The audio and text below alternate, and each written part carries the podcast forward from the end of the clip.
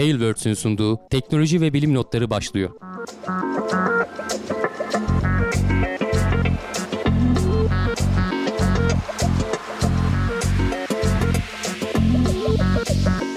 Teknoloji ve bilim notlarına hoş geldiniz. Ben Hamdi Kellecioğlu.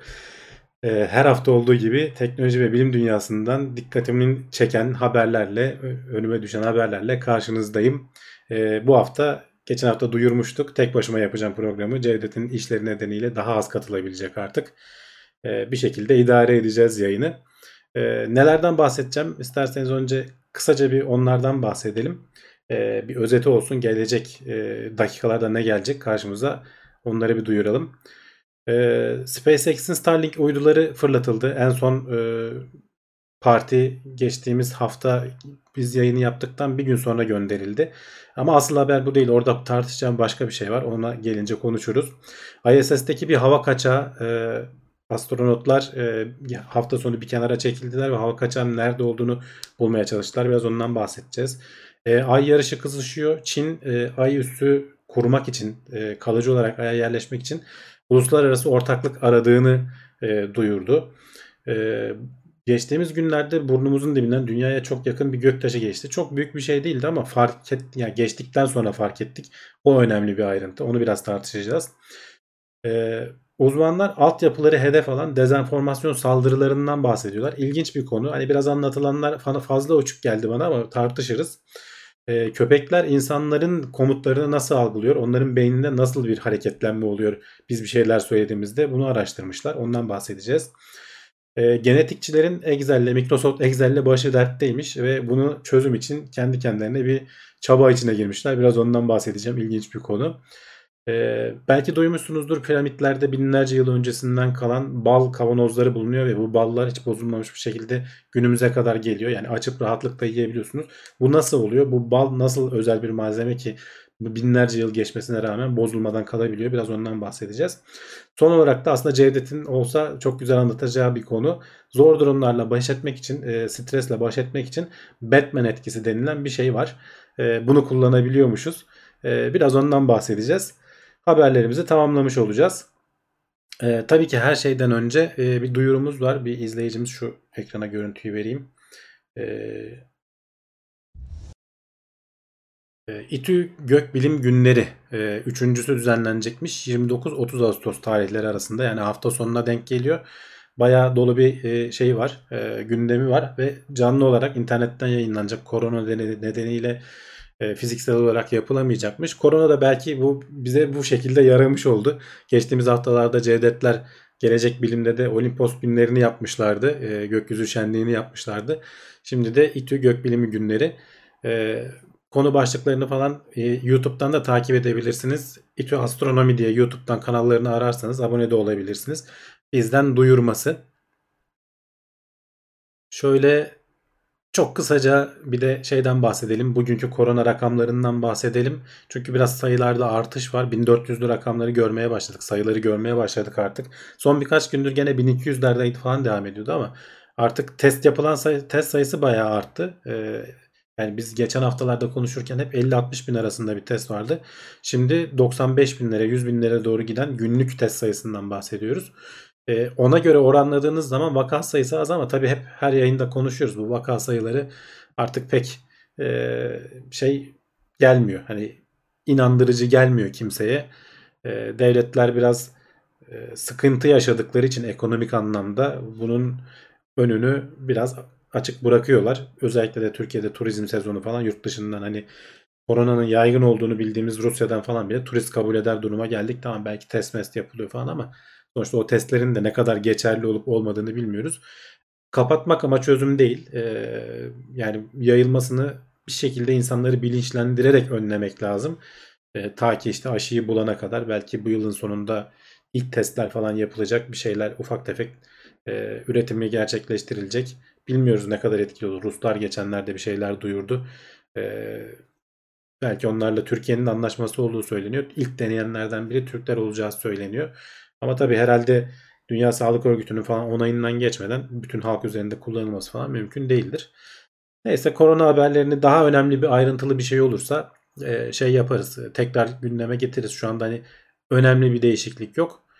Biz normal haberlerle devam edelim. Haberlere geçmeden önce hani kısaca bir duyurumuzu yapalım. Ee, kanalımıza abone olmayı unutmayın. Ee, abone olmanın yanında e, Plus abonesi olarak da destek e, olmak isteyebilirsiniz. Sizlerin desteği sayesinde bu kanallar ayakta kalıyor.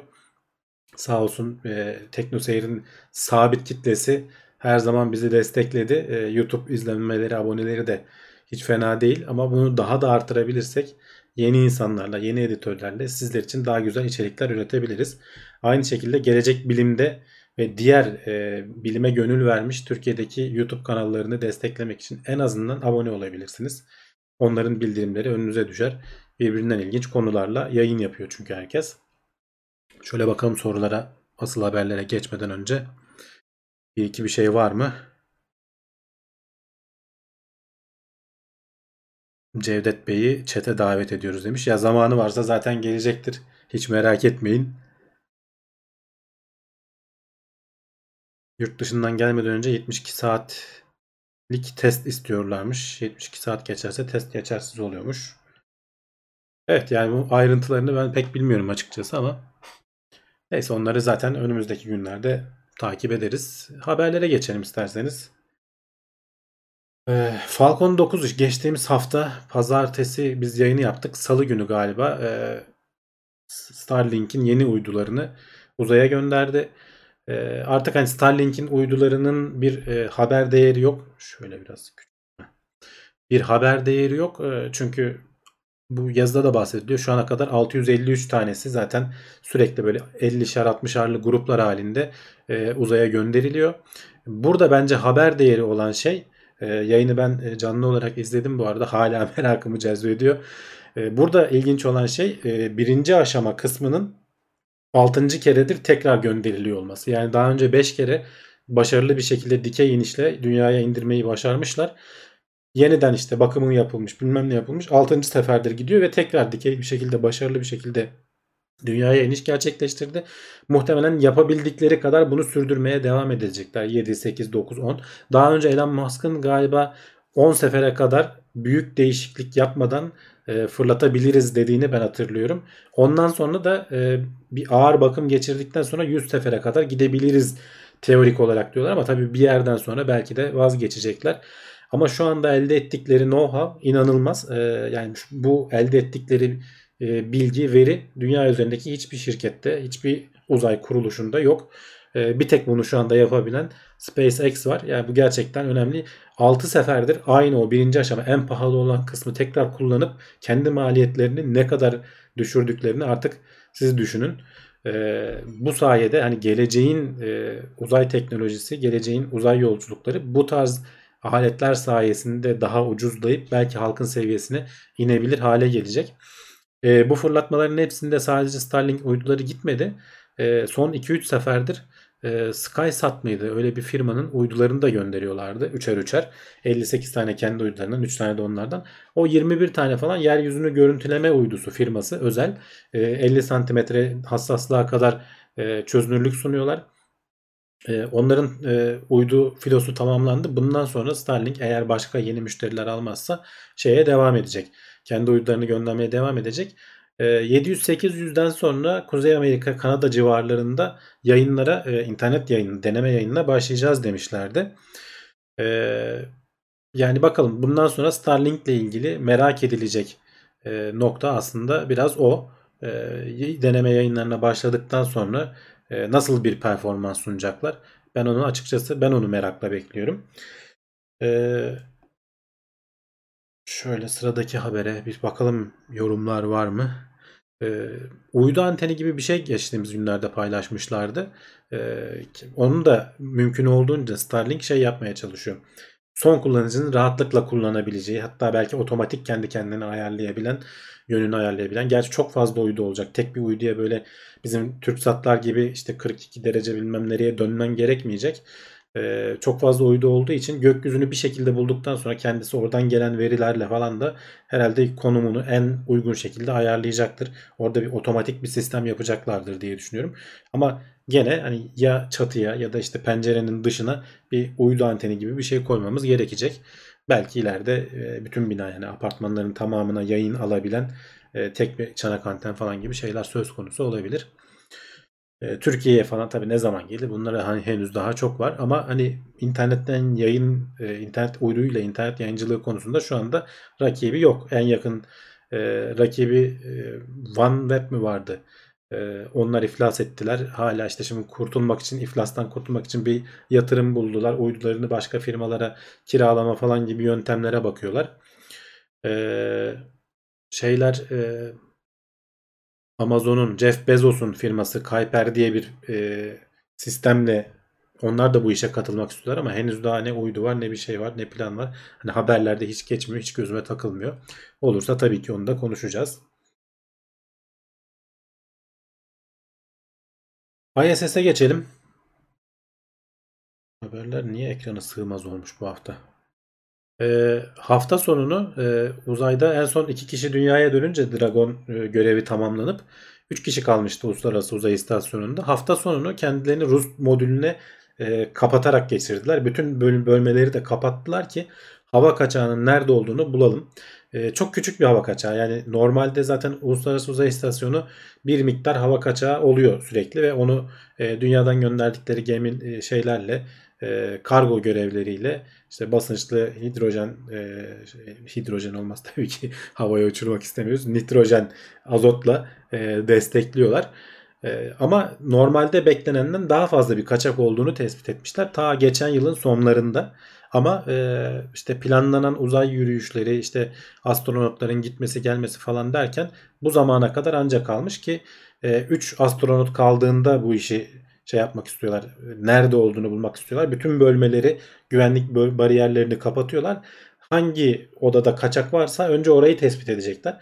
Dediğim gibi az bir miktarda kaçak olduğu için e, bir gün birkaç gün geçmesi gerekiyor ki normalden fazla oradaki basınç düşüşünü algılayabilecek sensörlerin algılayabileceği noktaya gelsin.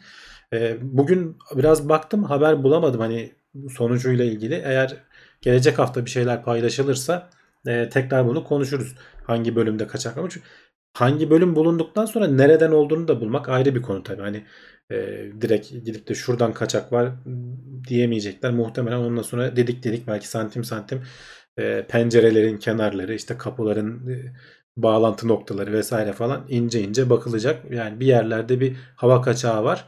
E, çok büyük değil ama öne alınmazsa nereden olduğu bulunmazsa sorun olabilir ilerleyen dönemlerde. Biraz da Uluslararası Uzay İstasyonu herhalde yaşını belli etmeye başladı diyebiliriz.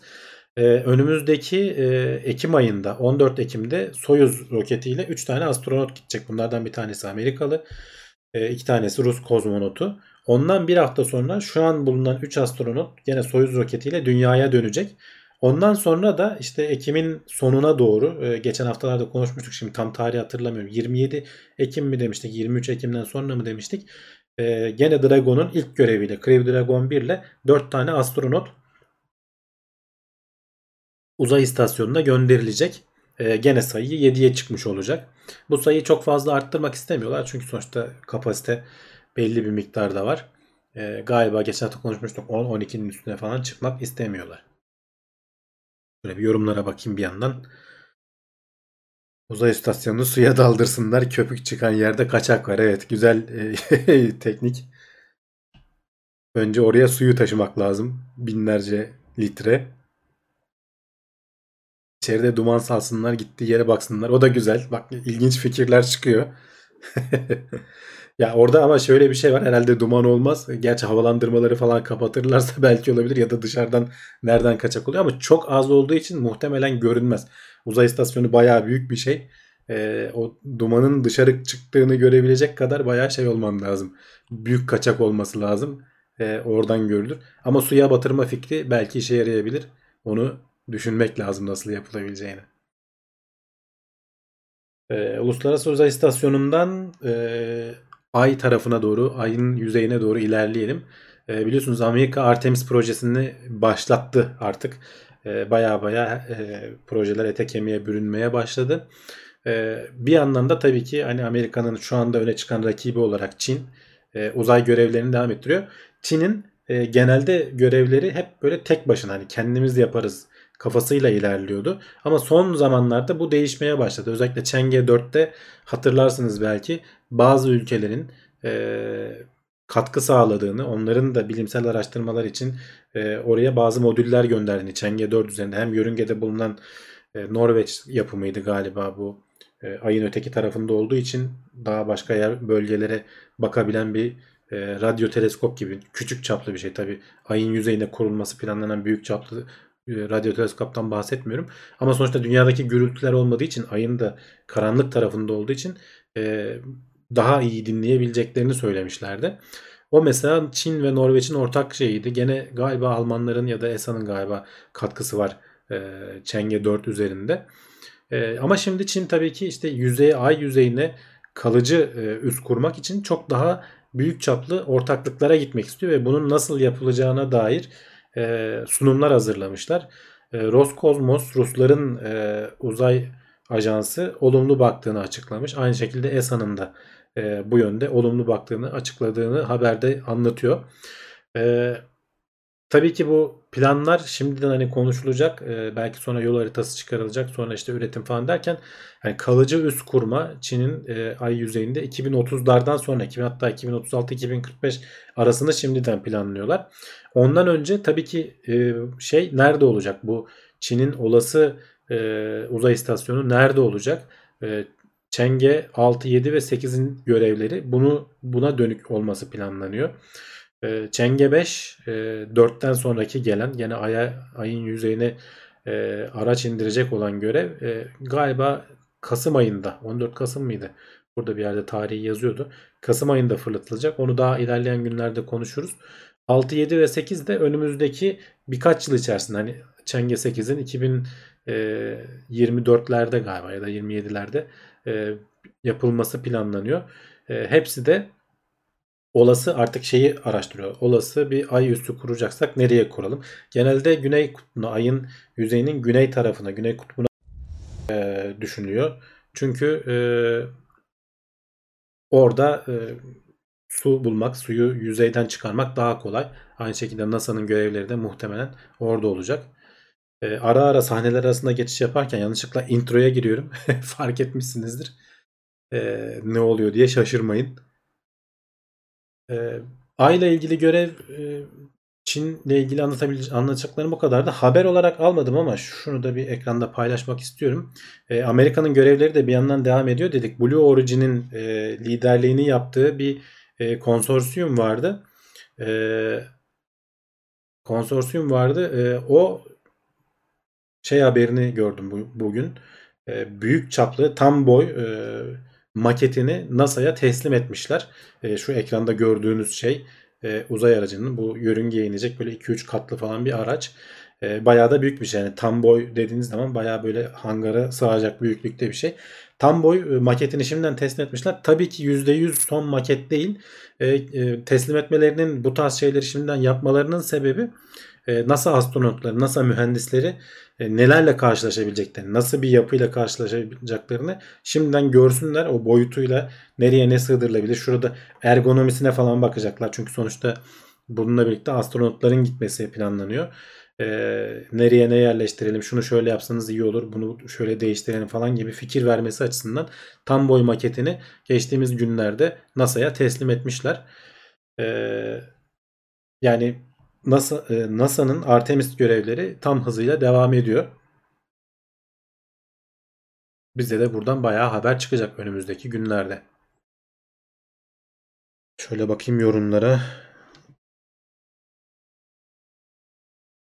Göktaşı çarparsa ne olur diye sormuş. Tam, tam da sıradaki haber onunla ilgili zaten. İsterseniz oradan direkt devam edelim. Ee, geçtiğimiz günlerde çok büyük olmayan hani araba büyüklüğünde diyorlar yaklaşık 2 metre ile 5 metre arası olduğu tahmin ediliyor.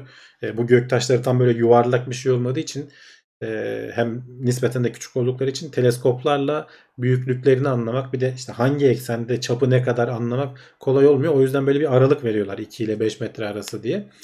Çok yakın geçmiş. Yani dünyanın 2950 kilometre yakınından geçmiş. Hani böyle bize çok büyük geliyor 2900 kilometre ama yani uzay çapında büyüklüklerinde düşündüğünüz zaman yani hakikaten dünyaya teğet geçmiş diyebiliriz. Ee, geçtiğimiz pazar günü gerçekleşmiş bu. niye e, yani neden önemli derseniz geçtikten sonra fark ediyoruz bunu. Çünkü güneş tarafından geliyor. Normalde astro bu e, gök taşlarını takip eden sistemler var. NASA'nın bayağı böyle yüzlercesini anlık olarak takip ettiği, riskli bulduklarını takip ettiği sistemler var ama güneşin tarafından gelenleri dünya üzerindeki teleskoplarla görmek mümkün olmuyor. Ancak işte iş işten geçtikten sonra güneşin tarafından gelip bizim etrafımızdan geçip yörüngesi değiştikten sonra yaklaşık 6 saat sonra dünyaya en yakın geçişinden 6 saat sonra tespit edebilmişler. Yani bu hani geçmeseydi dünyaya çarpsaydı ne olurdu diyebilirsiniz bu büyüklükte bir göktaşı için hiçbir şey olmazdı. Yani yeryüzüne falan ulaşmazdı. Atmosferde oluşturduğu, oluşturacağı patlama da ki şey diyorlar hani genelde göktaşları taştan falan oluşur. Hani bu tamamen metalden, demirden oluşsa bile yani dünyaya ulaşacak kadar atmosferden geçemezdi. Muhtemelen işte 3-4 kilometre kala patlardı.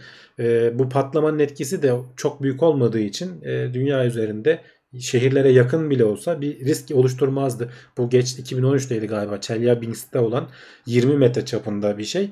O e, atmosferin daha üst katmanlarında o patlama dalgası yaratmasına rağmen e, bayağı Rusya'nın 6 şehrinde falan bütün bayağı cam kırıkları, e, yaralanmalar, 1500 kişi falan yaralandığı e, söylenmişti o zamanlar. E, bu o büyüklükte değil. E, onun yani dörtte biri falan büyüklükte bir şey e, hani görülecek bir yerde olsa güzel bir e, göz e, şöleni olurdu. Yani görsel bir şölen olurdu. E, ama tabii şey tedirgin edici. Burada e, yani güneş tarafından gelen e, göktaşlarını göremiyor olman ve son anda bunu şey yapman e, çok tedirgin edici. Ha 2-3 gün önceden görsek ne olur derseniz açıkçası hani o da bir şey olmaz. E, yaklaşık 140-150 metre büyüklüğünde bir şey dünyaya gelecek olsa onların NASA dediğim gibi yakın takip ediyor ama hani tahmin ettiklerinin yaklaşık böyle 25 bin nesne olduğunu tahmin ediyorlar. Takip etmeleri gereken riskli buldukları. Bunların ancak yarısına yakınını şu an ancak takip edebiliyorlar. Ee, birkaç gün önceden tespit etsek ne olur bilemiyorum. Hani yörüngesini değiştirmek vesaire falan böyle şeylerin pek mümkün değil. Ee, bazı teknikler falan bahsediyor ama hani o filmlerdeki gibi öyle e, nükleer bombayla patlatalım şeklinde değil. Sadece yanına belki daha ağır bir şey gönderip ya da roket gönderip dünyaya çarpmasındansa yakınından geçmesini sağlayacak kadar iteklemeyi sağlayabilirsek belki bir çözüm. Ama onun için de e, son böyle 3 gün bir hafta falan değil bayağı aylar öncesinden görüyor olmamız lazım ki hazırlanalım ona uygun araçlarla falan bir şeyler yapalım. Yoksa patlattığın zaman böyle bir göktaşını e, daha fazlası yörün, yörüngesini değiştiremeyeceğin için daha böyle darmadağın şekilde dünya atmosferine girecek e, pek çok şey yaratıyorsun. E, parça yaratıyorsun. Bunların takibi için dünya üzerinden değil de atmosfer dışından uzaydan takip edebilecek sistemler kurulması gerektiğini söylüyorlar. Önümüzdeki yıllarda böyle sistemleri NASA kurmayı planlıyor. O zaman işte güneş tarafından gelenleri de e, rahatlıkla görebilir hale geleceğiz. E, biraz daha kendimizi belki güvende hissedeceğiz. Şöyle bir yorumlara bakayım. Burada bayağı yorumlar aktı ben konuşacağım diye takip edemedim. E, altın çıkarsa ne olur demişler. Dünyaya gelirken herhalde o altın tamamen yok olarak mı gelir?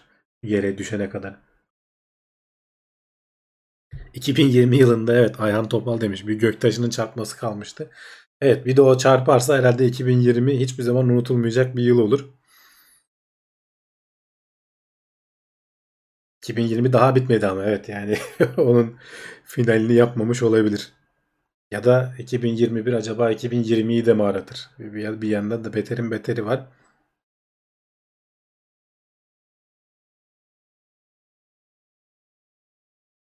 E, konudan alakasız ama Uğur Abatan bir soru sormuş. Uzay boşluğunda solunum ve sıcaklık sorununu hesaba katmadan bir anda dünya yerine uzay boşluğunda olsak o an vücudumuza ne olurdu? Yani bunu ben birkaç yerde gördüm bununla ilgili. Çok bir şey olmuyor. Yani basınç kaybından dolayı e, filmlerdeki gibi bu e, Arnold'un filminde olduğu gibi böyle gözlerin falan pörtleyip bir anda basınç kaybından dolayı şey olmuyorsun. Ama hani ufak çatlaklar, e, kanamalar vesaire falan yaşıyorsun. Bir kere vurgun yiyorsun zaten. Vücudundaki e, yüzeyden donmaya başlıyorsun. E, basınç kaybı olduğu için de vücudundaki kanındaki erimiş olan bütün e, şeyler e, gazlar bir anda kabarcıklaşıyor. Vurgun yiyip zaten sen o, o noktada bilincini kaybediyorsun. Hani ölmen birkaç saniye sürer diyorlar. E,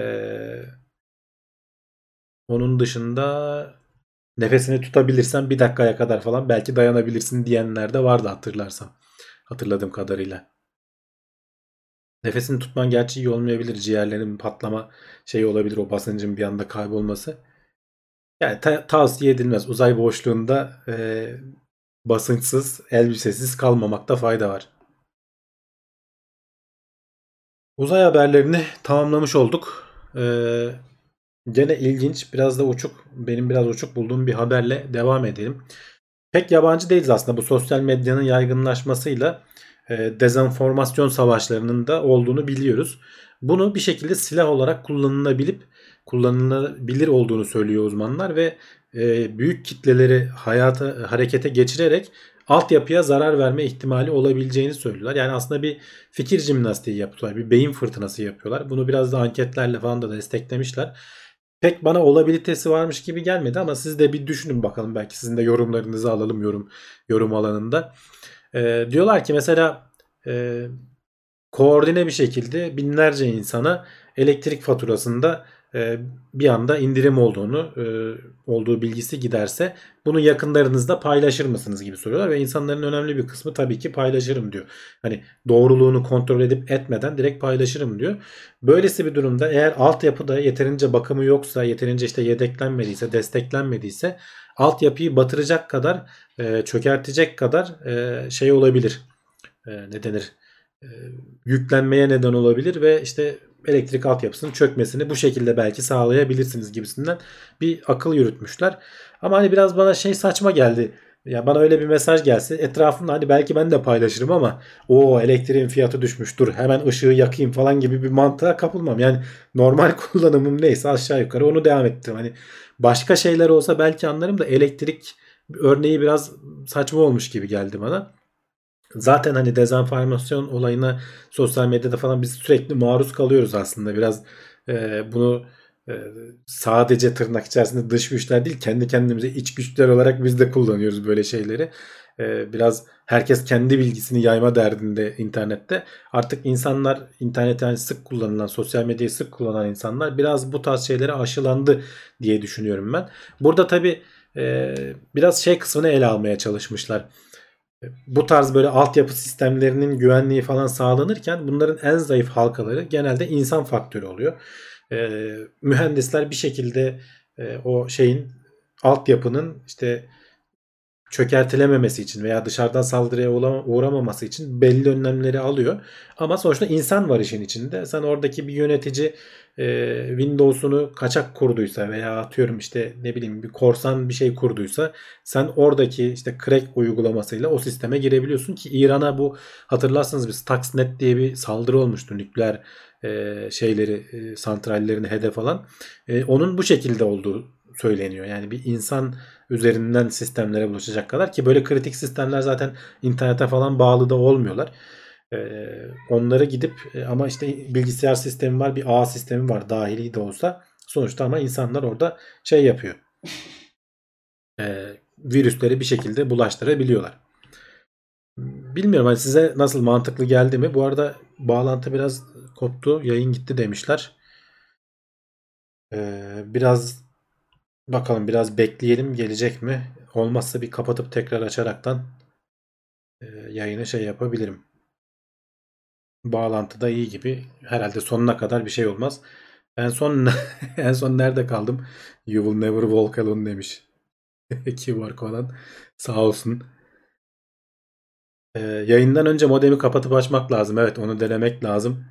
Ee, yer, bir yere kadar iyi gidiyor. Herhalde artık bir yerden sonra o yayıncı şey e, internet firmasının bir ayarı mı devreye giriyor ne oluyorsa yayını kesiyor olabilir upload'u. Düzenli bir şekilde upload ettikten sonra ee, şu anda drop yok. Ee, ben ben bende görüldüğü kadarıyla. En son Stuxnet falan dedim. Orada kalmıştık. Ee, oradan devam edeyim. Ee, genel olarak haberi aslında tamamladım. Ee, sadece hani şeyden bahsediyordum. Bu tarz böyle olaylarda e, mühendisler ne kadar önlemini alıyor olurlarsa olsunlar insan faktörü her zaman problem oluyor e, sen internetten tamamen ayrı bir sistem de kursan ki bu nükleer altyapılı vesaire falan şeyler genelde hani bu tarz böyle kritik sistemler genelde öyle oluyor. e, bir şekilde insanlar oraya o virüsleri vesaireyi bulaştırmayı başarıyorlar. Hani bunun güzel örnekleri falan da var. Yere düşürülmüş, kaybedilmiş gibi e, işte bu unutulan USB bellekler, eskiden CD'ler vesaireler, müzik CD'leri falan filan olurdu. E, filmlerde falan da görmüşsünüzdür. Onlar hani çok uçuk senaryolar değil.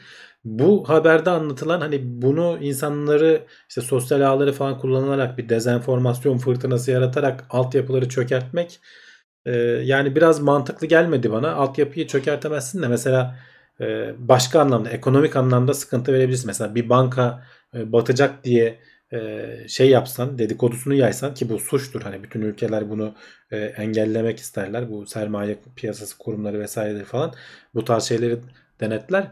Onun mesela daha çok etkisi olabilir. Çünkü ekonomide hani genelde biraz da algılarla falan ilgilidir ya.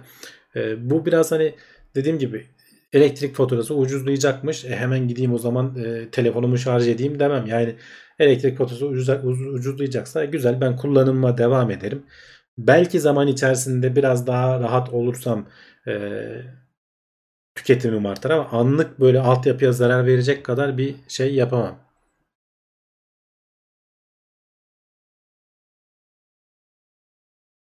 Şöyle yorumlara bakayım. Ee, upload dalgalanmasın diye VPN kullanılıyorlarmış. Olabilir, denenebilir. Bazen gerçekten YouTube e, şeylerini bizim internet sağlayıcılar engelleyebiliyor. Ee, geçelim isterseniz sıradaki habere. Ee, köpekler e, bizim verdiğimiz komutları nasıl algılıyorlar? E, onların beyinlerinde nasıl bir şey gerçekleşiyor? Bunu araştırmışlar. E, sonuçta hani biz insanlar sesli iletişime çok alışkınız. E, kendi aramızda da iletişimi öyle kuruyoruz. Köpeklere de tabii ki öyle davranmak normalimize geliyor. O şekilde davranmak istiyoruz. Ama acaba bunlar gerçekten bizim istediğimiz etkiyi yaratıyor mu, yaratmıyor mu? Onların beyninde nasıl bir şey gerçekleşiyor? E, köpe 12 köpek üzerinde araştırma yapmışlar ve bunları MRI e, makinesine bağlamışlar. Ama öncesinde e, aylar boyunca günde 10 dakika e, sahipleri bu köpekleri eğitmiş. İşte monkey deyince, maymun deyince bir maymun oyuncağını getiriyor. E, domuzcuk deyince bir domuz oyuncağını getirecek şekilde ve köpeklerin bunu söyleneneni e, hareket etmeden böyle kaş göz el kol komutu vermeden sadece monkey diyerek bu oyuncakları getirdikleri gözlemlenmiş. Sonrasında hayvanları MRI makinesinin içine koyuyorlar. Bu kısmı beni aslında açıkçası en çok merak ettiğim şeylerden bu oldu. Bir köpeği e, nasıl MRI makinesinin içine koyup orada sabit tutup e, bir şekilde ölçüm alabilmişler açıkçası çok merak ettim. E, sahipleri de hemen yanı başında duruyor ve hareket etmeden ellerinde şey gösteriyor. Maymun e, oyuncağını gösterip maymun diyorlar veya işte e, şeyi gösterip domuzu gösterip e, domuz diyorlar. Ve bu esnada köpeğin beyninde ne gerçekleşiyor onu görmek istemiş uzmanlar. Kontrol olarak da başka bir e, nesne gösteriyor. İşte bir şapka gösteriyor ve işte tanınmamış, normalde kullanılmayan bir kelime kullanıyor. E, herhangi bir etkileşimi olmasın diye, günlük hayatta da köpek bu kelimeyi duymuş olmasın diye uydurma bir kelime kullanıyor. Mesela işte e, çükübik gibi mesela bizdeki e, karikatür aklıma geldi birden. Şimdi köpek tanıdığı e, kelimeyi e, duyduğunda e, beyninde herhangi bir hareketlenme olmuyor. Konuşma, dinleme, algılama, ses e, işleme, kelime işleme bölüm, bölümünde herhangi bir hareketlenme, hareketlenme olmuyor. İnsanlarda tam tersi deniyor. Biz tanıdığımız kelimeleri duyduğumuzda hareketlenme olur. Tanımadığımız kelimelerde o kadar olmaz. Eğer olursa insanlar bunu e, o kelimeleri anlamaya çalışmaktan e, kaynaklandığını düşünüyor uzmanlar. Köpeklerde tam tersi şekilde çalışıyor. Tanıdığı kelimelerde neredeyse beyinde hiç hareketlenme olmamış. Tanımadığı kelimelerde beyinde baya bir aktivite gerçekleşiyor. Bunu da işte bize benzetip diyorlar ki acaba anlamaya mı çalışıyor? Yani köpekler sonuçta genetik olarak e, sürü liderlerini yani sahiplerini memnun etmeye e, programlanmış canlılar. Dolayısıyla senin söylediğin şeyi anlayıp ona bir tepki vermeye çalışıyor ama e, bizdeki gibi kesinlikle işlemiyor. Dolayısıyla hani uzmanlar diyor ki e, eğer köpeğinizle anlaşmak istiyorsanız onların anlayacağı dilden mümkünse e, harekette veya kokuyla tabii ki kokuyla e, iletişim kurmak çok zor. Ee, öyle bir bizim öyle bir yeteneğimiz yok en azından. Ama e, hareketlerimizle, vücut dilimizle, e, belki yüz e, hareketlerimizle falan iletişim kurmak çok daha kolay, çok daha doğru olduğunu söylüyorlar. Onun dışında kelimeleri bir şekilde anlayabiliyor e, eğittiğin zaman. E, ama bizdeki gibi çalışmıyor kesinlikle hayvanların beyinleri. Şöyle bir bakayım yorumlara. E, bayağı bir Yegenek demiş ki köpekler iki heceli komutları ve sözleri daha iyi anlıyormuş. Bu nedenle isim olarak ya iki ya, ya da tek hece önerilir demişler. Doğrudur yani sonuçta onun bir e, anlayabilme kapasitesi, bir odaklanabilme kapasitesi insanlara göre düşük olduğu için tek heceli şeyleri falan e, muhtemelen daha iyi anlıyor olabilirler. Ses tonuna tepki veriyorlar demişler. Evet senin vücut duruşuna göre, ses tonuna göre yani söylediğin şeyden çok belki de ses tonundan, o söyleyiş şeklinden algılayıp e, onu yerine getirmeye çalışıyor ol- olmaları daha büyük ihtimal. Buradan başka bir bilim haberine geçelim. E, genetik bilimcilerin başı Microsoft Excel ile dertteymiş. E, niye derseniz Excel'in otomatik düzeltme seçeneği bazı e, insan genlerinin isimlendirilmesini düzeltiyormuş. Mesela neyi düzeltiyor? March 1 diye, March 1 diye e, bir gen var. Bunun açılımı Membrane Associated Ring CH Type Finger falan diye bir şey. Yani Mart'la falan ilgisi yok aslında. Ama March 1 diye yazdığın zaman Excel onu alıyor. Şuradaki görüntüdeki gibi. 1 Mart'a çeviri veriyor. Sana kolaylık olsun diye. E, işte Sept 1 diye bir gen varmış. E, onu hemen September 1, 1 Eylül'e çeviri veriyor. Bununla ilgili bir araştırma yapmışlar 2016 yılında. Ee, yayınlanan 3597 makalenin neredeyse 5'te birinde bu e, hatalardan etkilendiği gözlemlenmiş. E, Microsoft tabii ki hani buna yönelik bir iki Microsoft'ta çağrıda bulunmuşlar bunu düzeltin en azından bir seçenek sunun falan diye ama çok toplumun küçük bir kesimini e, karşıladıkları için Microsoft ilgilenmemiş çünkü büyük bir kesim o 1 Mart düzeltmesini kullanmak istiyor. Bunun üzerine e, isimlendirme genetikçilerin e, ortak örgütü isimlendirme konusunda belli standartlar geçir, getirmiş. Şimdiye kadar da 27 tane insan geninin ismini değiştirmişler. March 1 mesela bundan sonra March F1 olmuş ki isminde zaten F geçiyor. İşte Sept 1 Septin 1 olmuş. Bunun gibi böyle yaklaşık 27 tane isim değiştirmişler. Ee, Excel e, bu bilimsel şeylerde sonuçta kolay kullanılan, paylaşması falan kolay olan, çoğu kişide de olan bir uygulama. Ee, böyle bir yan etkiyle karşılaşmışlar. Kendi önlemlerini kendileri almışlar. Ee, eskiden bu genetik e, biliminin ilk zamanlarında araştırmacıların çok daha böyle e, fantastik isimlendirme şeylerine izin veriliyormuş ama şimdi artık onların da bir standarda getirmiş. İşte eskide mesela Sonic Hedgehog diye e, bildiğimiz Sonic karakterinden alınan e, şey var. E, gen ismi var veya Indy diye işte e, yaşam ömrünü uzatan I am not dead yet henüz ölmedim diye onun baş harflerinden oluşan bir genetik isimlendirme var. Artık tabi bu tarz böyle şeylere izin verilmiyor. E, daha bir standartlar oturtulmuş.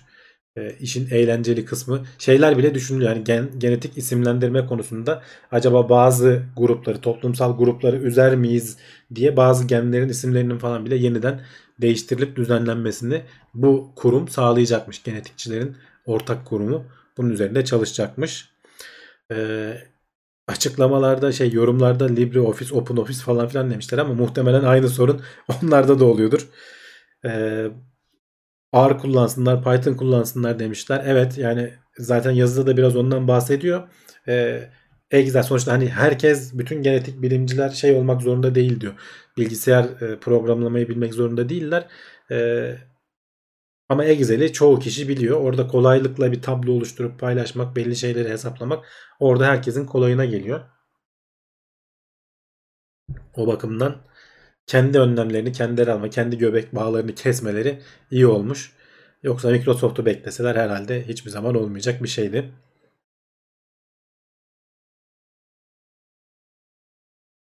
Sıradaki habere geçelim. Ee, başta söylemiştim binlerce yıl e, piramitlerde kaldıktan sonra e, kavanozu açıldığında taze bir şekilde kalmış, hiç bozulmadan kalmış bal örneğini belki duymuşsunuzdur. E, Bu neden böyle oluyor diye bir yazıya denk geldim. Güzel açıklamış konuyu. E, balın bal gibi bazı hiç bozulmayan e, başka besinler de var. Mesela tuz, şeker ya da işte kurutulmuş pirinç de binlerce yıl dayanabilecek şekilde. Ama bunların hiçbiri e, bal gibi hazır yani yenebilecek kıvamda hazır bir şekilde durmuyor. Belki çok zorlarsanız kurutulmuş pirinç pirinç katır kotur yenir ama e, bal gibi olmaz. Yani bal e, binlerce yıl sonra kavanozunu açtıktan sonra bile ekmeği batır, ekmeğin üstüne sür, ye şeklinde kalabiliyor. E, bunu sağlamak için e, bunun birkaç özelliğinden bahsediliyor.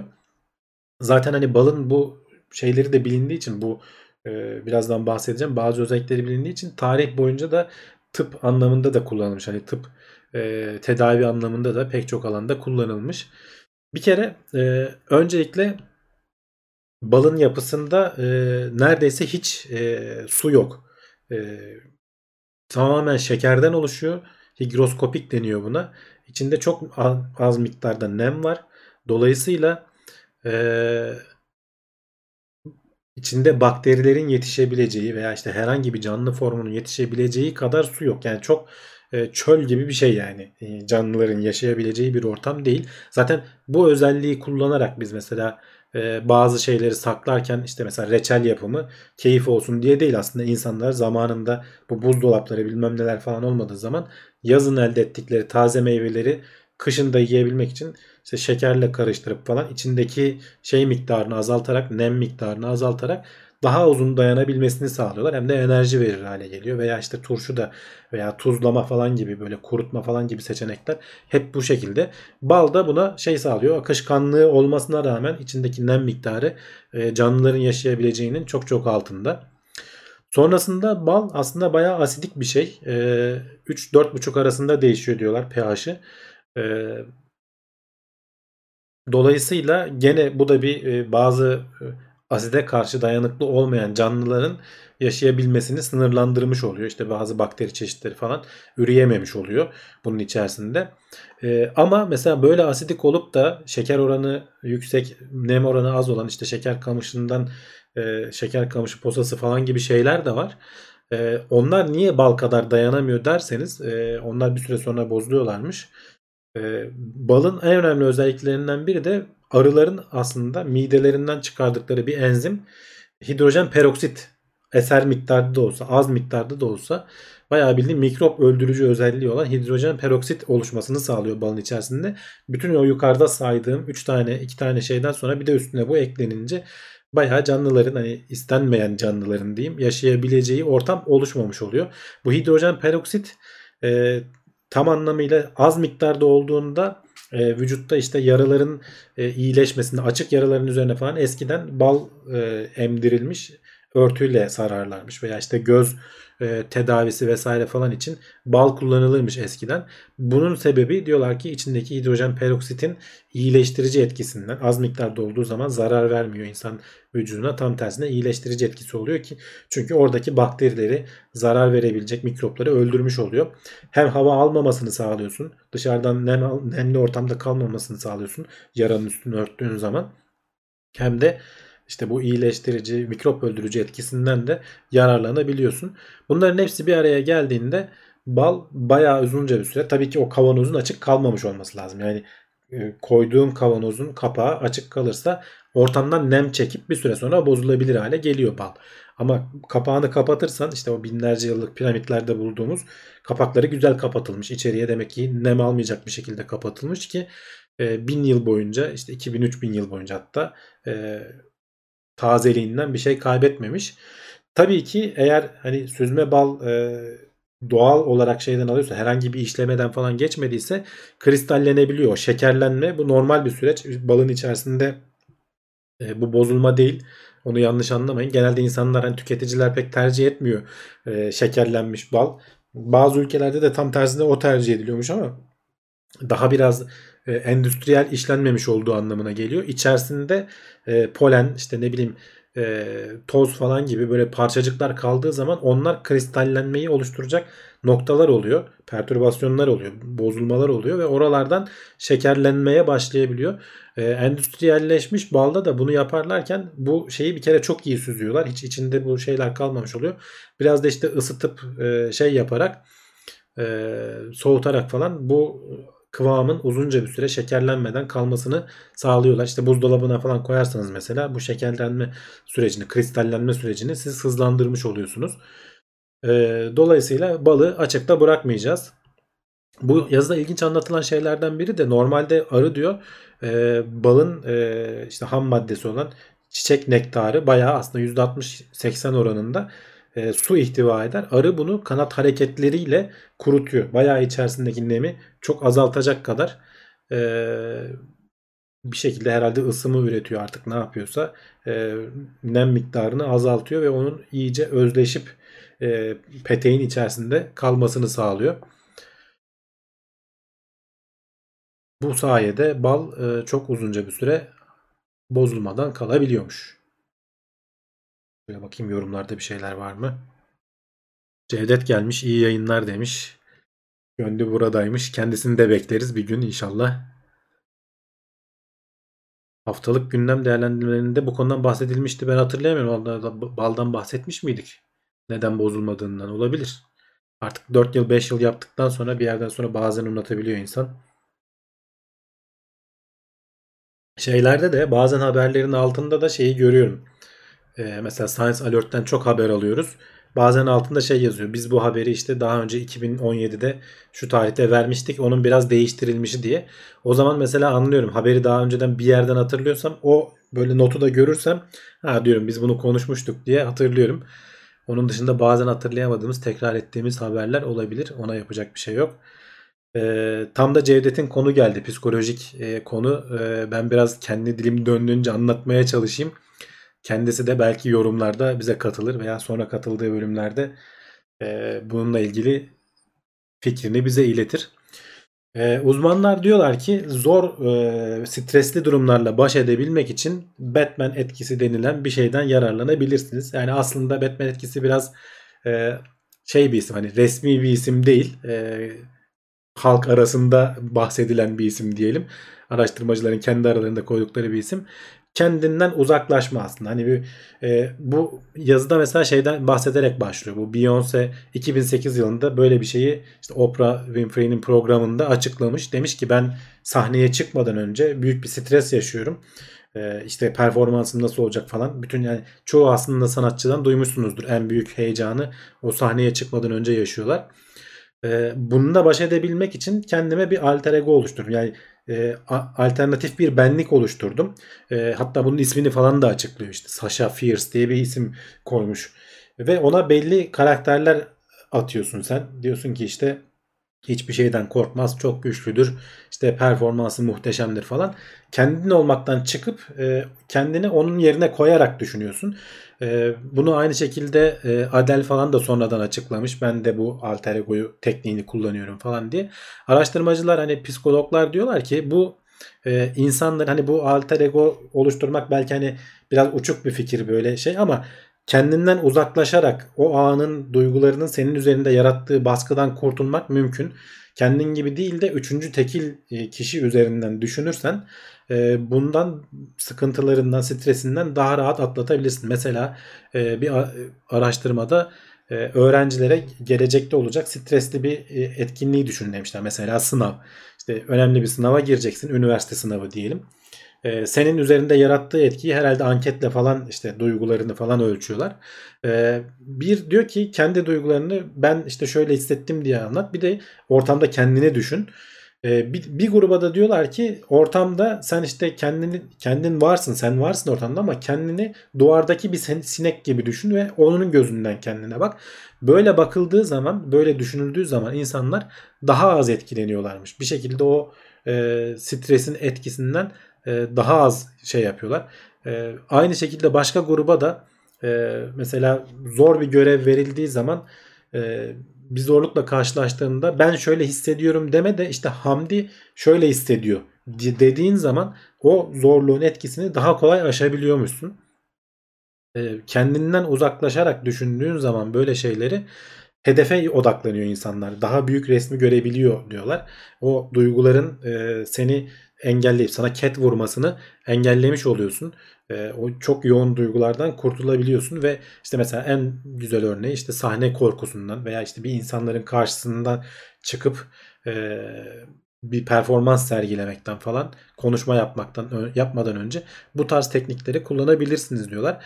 E, bu e, ilginç araştırmalardan biri de tam da bu Batman etkisi e, kısmı şuradan geliyor aslında. Çocuklar üzerinde bunu yapmışlar. 6 yaşında çocuklara e, can sıkıcı bir e, şey veriyorlar. Yani sıkıcı bir görev veriyorlar. Ama ondan önce şeyi anlatıyorlar. Diyorlar ki sen e, şeyi ne denir? Bu görevi yaparsan bize çok büyük yardımın dokunmuş olacak. E, o yüzden yapabildiğin kadar yap diyorlar bir gruba. Ama yaparken sıkıldığın zaman da şey yap. E, ya işte acaba çok mu çalışıyorum de diyor bir gruba. Bir gruba şey diyorlar. E, acaba Hamdi çok mu çalışıyor diye söyle kendi kendine diyorlar. Bir grubu da tamamen e, sevdiği karaktere bürünmesini sağlıyor. İşte erkek çocuklar için Batman, kız çocuklar için işte Dora the Explorer diye bir çizgi film karakteri var herhalde. Ee, onun kostümünü giyerek, onun makyajını yaparak falan. İşte zorlandığın zaman, sıkıldığın zaman şey yap. Ee, ya Batman çok mu çalışıyor acaba de falan gibisinden bir e, şey yapıyorlar. Dikkatlerini dağıtmak için de e, ortama bir tane iPad koyuyorlar ki çocuklar hani e, orada böyle cezbedici bir oyun varken bu sıkıcı şeyi ne kadar yapabiliyorlar onu görmek istiyorlar. Sonuçta e, kendisinden doğrudan bahsedenleri baz aldığımızda üçüncü tekil şahıs olarak işte Hamdi çok mu çalışıyor acaba e, sıkıldı mı acaba diyen grup %10 daha fazla iş yapıyor. E, Batman rolüne bürünen e, Batman olduğunu düşünen kendine o şekilde gaz veren grup ise onlardan %13 daha fazla yani bazı gruptan %23 daha fazla iş yapabiliyorlar. E, daha uzun süre devam ediyorlar. Hani bunu araştırmacılar şey için de kullanabilirsiniz diyorlar. Sadece e, sahne korkusu vesaire falan için değil. Mesela yapmakta zorlandığınız belki işte e, içinden bir anda işte pasta yemek geliyor. Bir diyet yapıyorsun ama bir yandan yememen gereken bir yemeği canın çok çekiyor.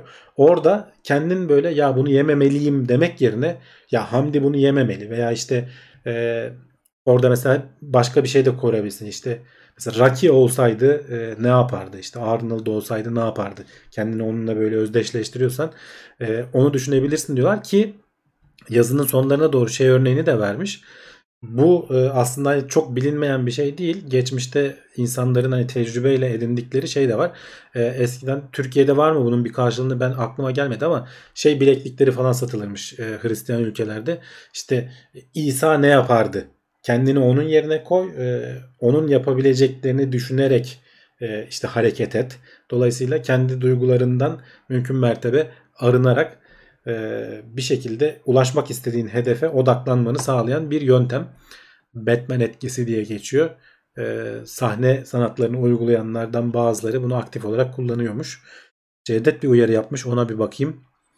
E, kendinden başkasını yapmanın nedeni sorunun başka bir bakış açısıyla bakmak için sadece kaçmak için yapılırsa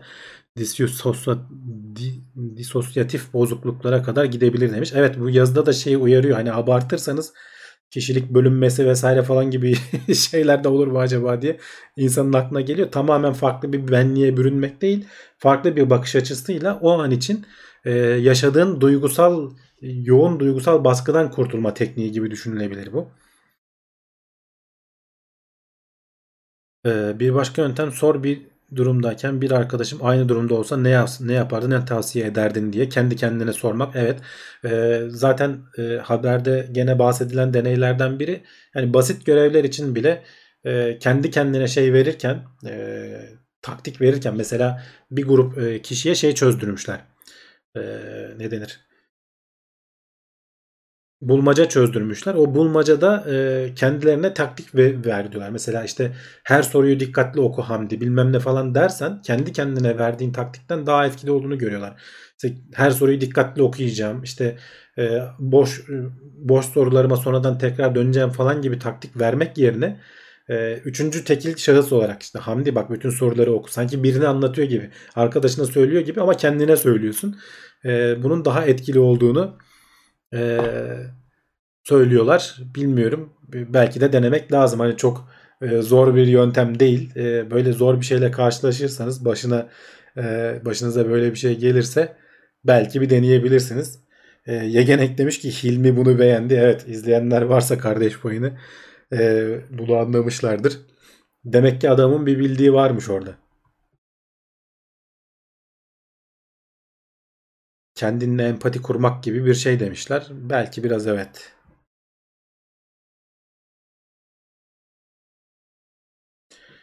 Var mı bir başka sorularınız? Haberleri bitirdik. Biraz da kulis yaparız, sohbet ederiz. Eğer bu konuyla ilgili bir şeyler varsa Cevdet zaten buraya gelmişken kendisine sorun. Ee, yorumlar kısmında cevaplasın. Ben o zaman asıl yayını kapatayım. Ee, sonrasında kulis bölümüyle devam ederiz. Ee, gelecek hafta da gene şimdilik ben buradayım. Ee, yeni haberlerle e, karşınızda olmaya çalışacağım. Belki bulursak yeni konuklar da olabilir, sürpriz konuklar da olabilir. Önümüzdeki hafta görüşmek üzere diyorum.